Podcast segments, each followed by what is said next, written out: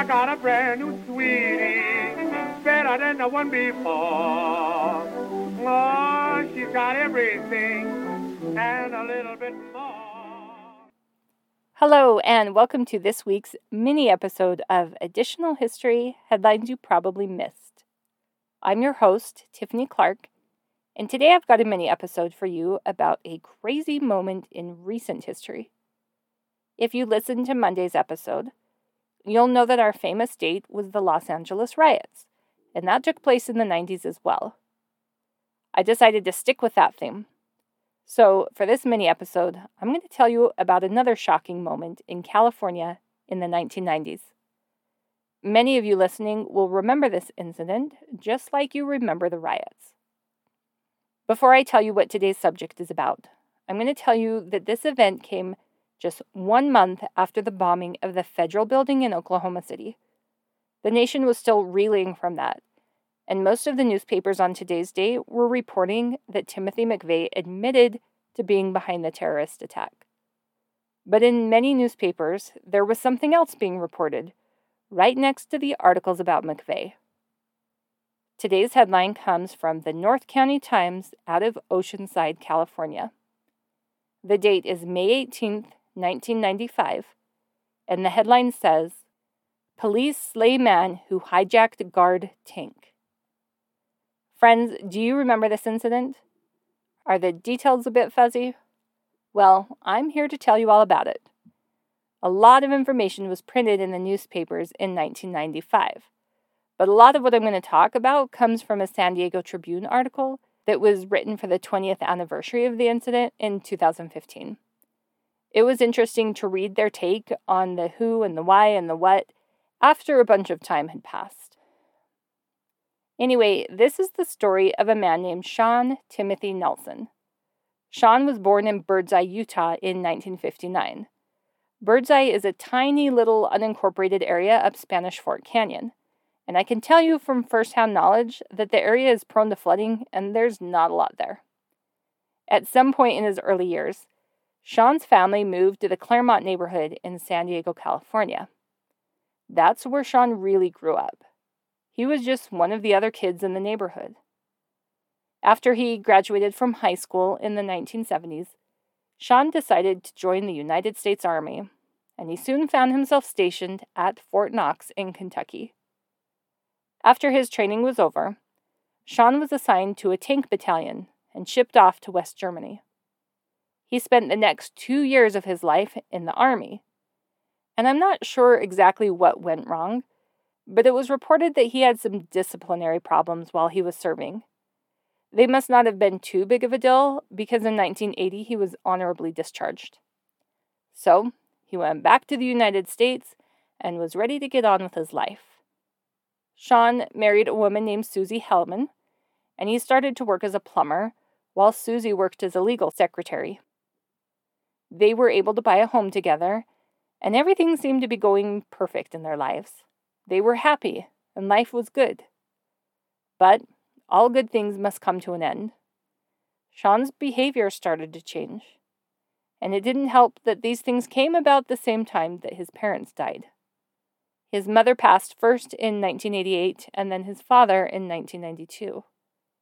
Shawn started drinking more and more and more. But it wasn't just alcohol that he was abusing. He started using methamphetamine and got himself hooked on them. The combination was not good. Susie put up with Shawn's habits as long as she could, but in 1990 she couldn't take it any longer and filed for divorce. Their happy marriage was over after just six years together. The same year that Shawn's marriage ended, he got in a motorcycle accident and he ended up with really bad injuries to his back and his neck. According to the San Diego Tribune article, quote, while being treated at Sharp Memorial Hospital, Nelson tried to walk out. He later filed a malpractice suit. That is all that's said about the accident and his injuries, but oftentimes people have permanent damage after accidents like that, and living with constant pain can take a big toll on their mental health. I'm guessing that was probably what happened to Shawn. Then, one of the biggest blows to him came a few years later in 1995. His work van, with all of his tools and everything that he needed for his job, was stolen. He didn't have the money to replace anything, and he didn't have the equipment he needed to work.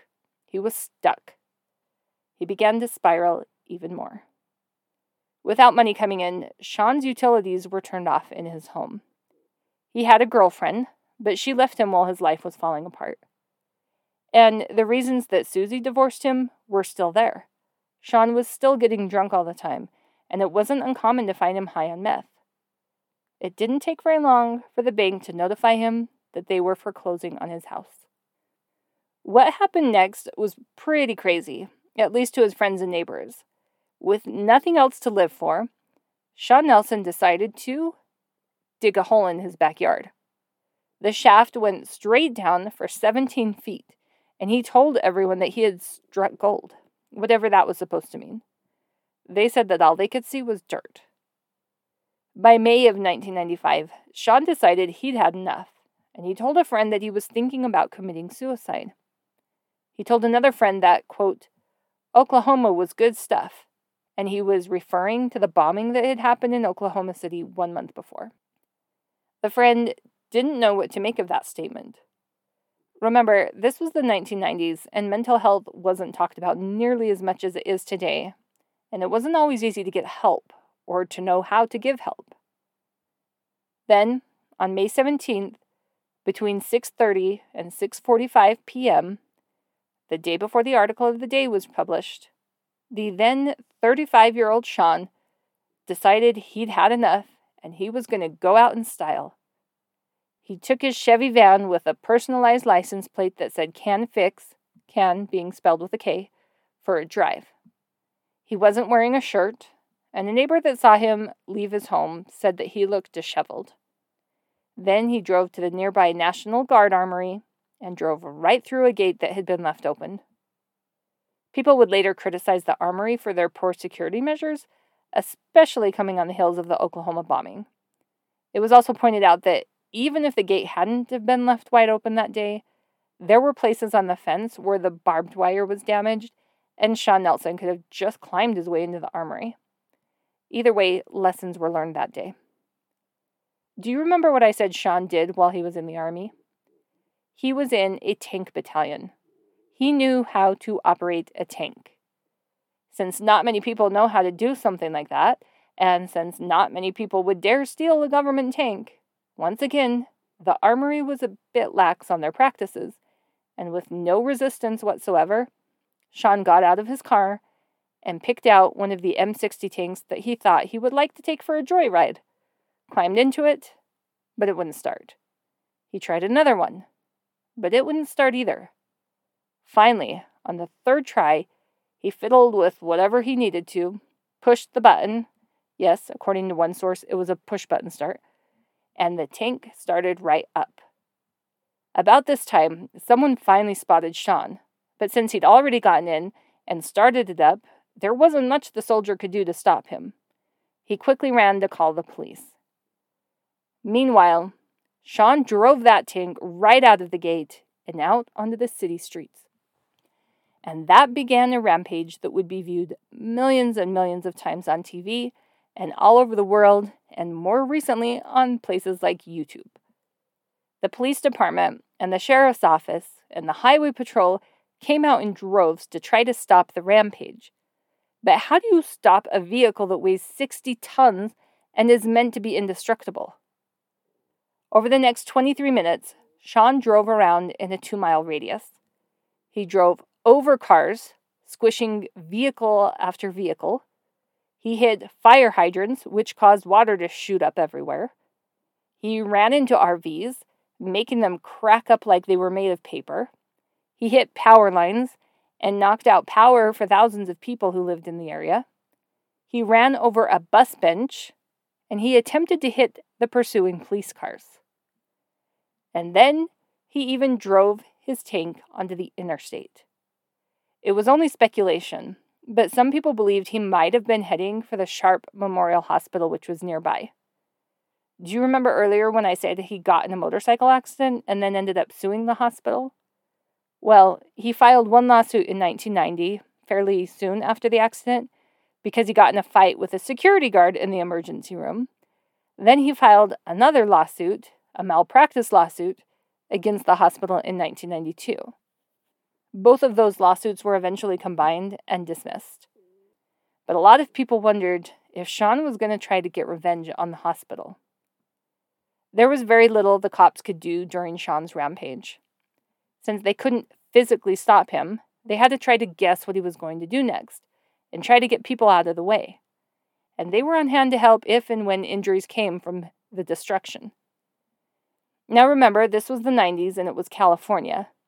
They were able to quickly get a helicopter up into the air so that they had eyes in the sky watching, recording, and televising the entire rampage. After Shawn entered the freeway, he tried to drive over a concrete barrier to get to the other side of the freeway, near where the hospital was. Fortunately for everyone anywhere near there that day, one of the treads on the tank got caught up on the barrier and started spinning. He couldn't get it to go anywhere. The responding law enforcement officers knew that this was their chance, and putting their own lives at risk, they scrambled onto the tank and broke open the hatch. They had no idea if Shawn had a gun and if they would open it to find him shooting at them. I'm sure it was a very tense moment. But the officer said that Shawn just looked up at them and then turned right back to the controls. One of the responding officers had some military experience, and I think it was with the National Guard. He said it seemed like Shawn was trying to do some sort of a spin maneuver that's used to free tanks when they get stuck. The officers knew that if he got unstuck, he could injure or kill many people because of the dozens of cars going by on the freeway at that very moment. Since Shawn wouldn't listen to their commands to stop, one of the officers fired down into the hole of the tank, hitting him in the neck. The rampage was over. Most of the media stations, when airing the clips from that day on the news, chose to cut out after that moment so that people didn't see the shooting or the moment when a bloody Shawn was pulled from the tank and put onto a stretcher. One station decided to air full footage but warned their viewers multiple times beforehand that it was very graphic. Now, I don't know if this is completely accurate, but one of the sources I read said that Shawn's brother Scott Nelson watched the footage from that TV, and that's how he found out it was his brother behind the destruction. He recognized his brother when he saw him pulled out of the tank. And to be fair, everywhere that I saw quotes from Scott Nelson, he said he didn't blame the officers at all and they did what was necessary to stop a very bad situation. Anyway, Shawn Nelson was taken to the hospital, but he did not survive his wounds and he passed away. There was one thing that worked to prevent greater tragedy on that May Day back in 1995. For one thing, Shawn didn't have any weapons loaded in the tank. The tanks at the National Guard Armory are never stored with loaded weapons, and the weapons were kept in a separate locked facility for training exercises. I can't even imagine the destruction he would have caused if he had had access to heavy artillery. When all was said and done, and all of the destroyed cars and ruined property was checked, somehow nobody was seriously hurt. A mother and daughter who had their van smashed were slightly injured, but nobody besides Shawn lost their life during that horrible rampage. It was definitely a miracle. A San Diego psychiatrist that was interviewed in the San Diego Tribune article I mentioned at the beginning of this story blamed the rampage almost solely on Shawn's drug use. Dr. Mark Kalish said, Amphetamines makes people nuts and aggressive and violent. You could call 100 guys who deal in this field, and 99 would tell you this guy was on amphetamines. Dr. Kalish went on to say that meth users are prone to heart attacks, strokes, and delusions. He also said that some become convinced that innocent people are actually evil and they must die, or that the meth user needs to commit suicide. Dr. Kalish said, Give me a heroin user anytime over amphetamines. Shawn's story is very sad, and like I said a little while ago, I'm glad that mental health is starting to be talked about and discussed and I hope tragedies like this one can be prevented in the future. I'm going to post a link where you can watch the video of Shawn's rampage in the additional history headlines you probably missed Facebook group. just in case you want to watch and remember that day. As a rule, I don't share stories on here that are more recent than December 1999. I had to have a cutoff somewhere to keep this podcast historical, and that's what I chose when I started all of this. So, while I won't give you all the details or tell the story here, I do recommend watching a documentary called Tread. You can get it on a lot of different streaming platforms, and it tells the story of Marvin Heemeyer. He was the guy that turned a bulldozer into an almost impenetrable armored vehicle and went on a rampage with it in Granby, Colorado. That was back in 2004. There are a lot of similarities between Shawn Nelson's rampage and Marvin Heemeyer's rampage. Nobody was killed in the second rampage either, but the destruction was shocking. Anyway, thanks once again for listening to my ramblings and reminiscings about all the random things that interest me. I sincerely hope that you find them interesting too. Join me again in a few days from now, on Monday, and I'll have a brand new full size episode for you about a very famous event that made big headlines. Spoiler alert it doesn't involve riots or rampaging or tanks. Talk to you later.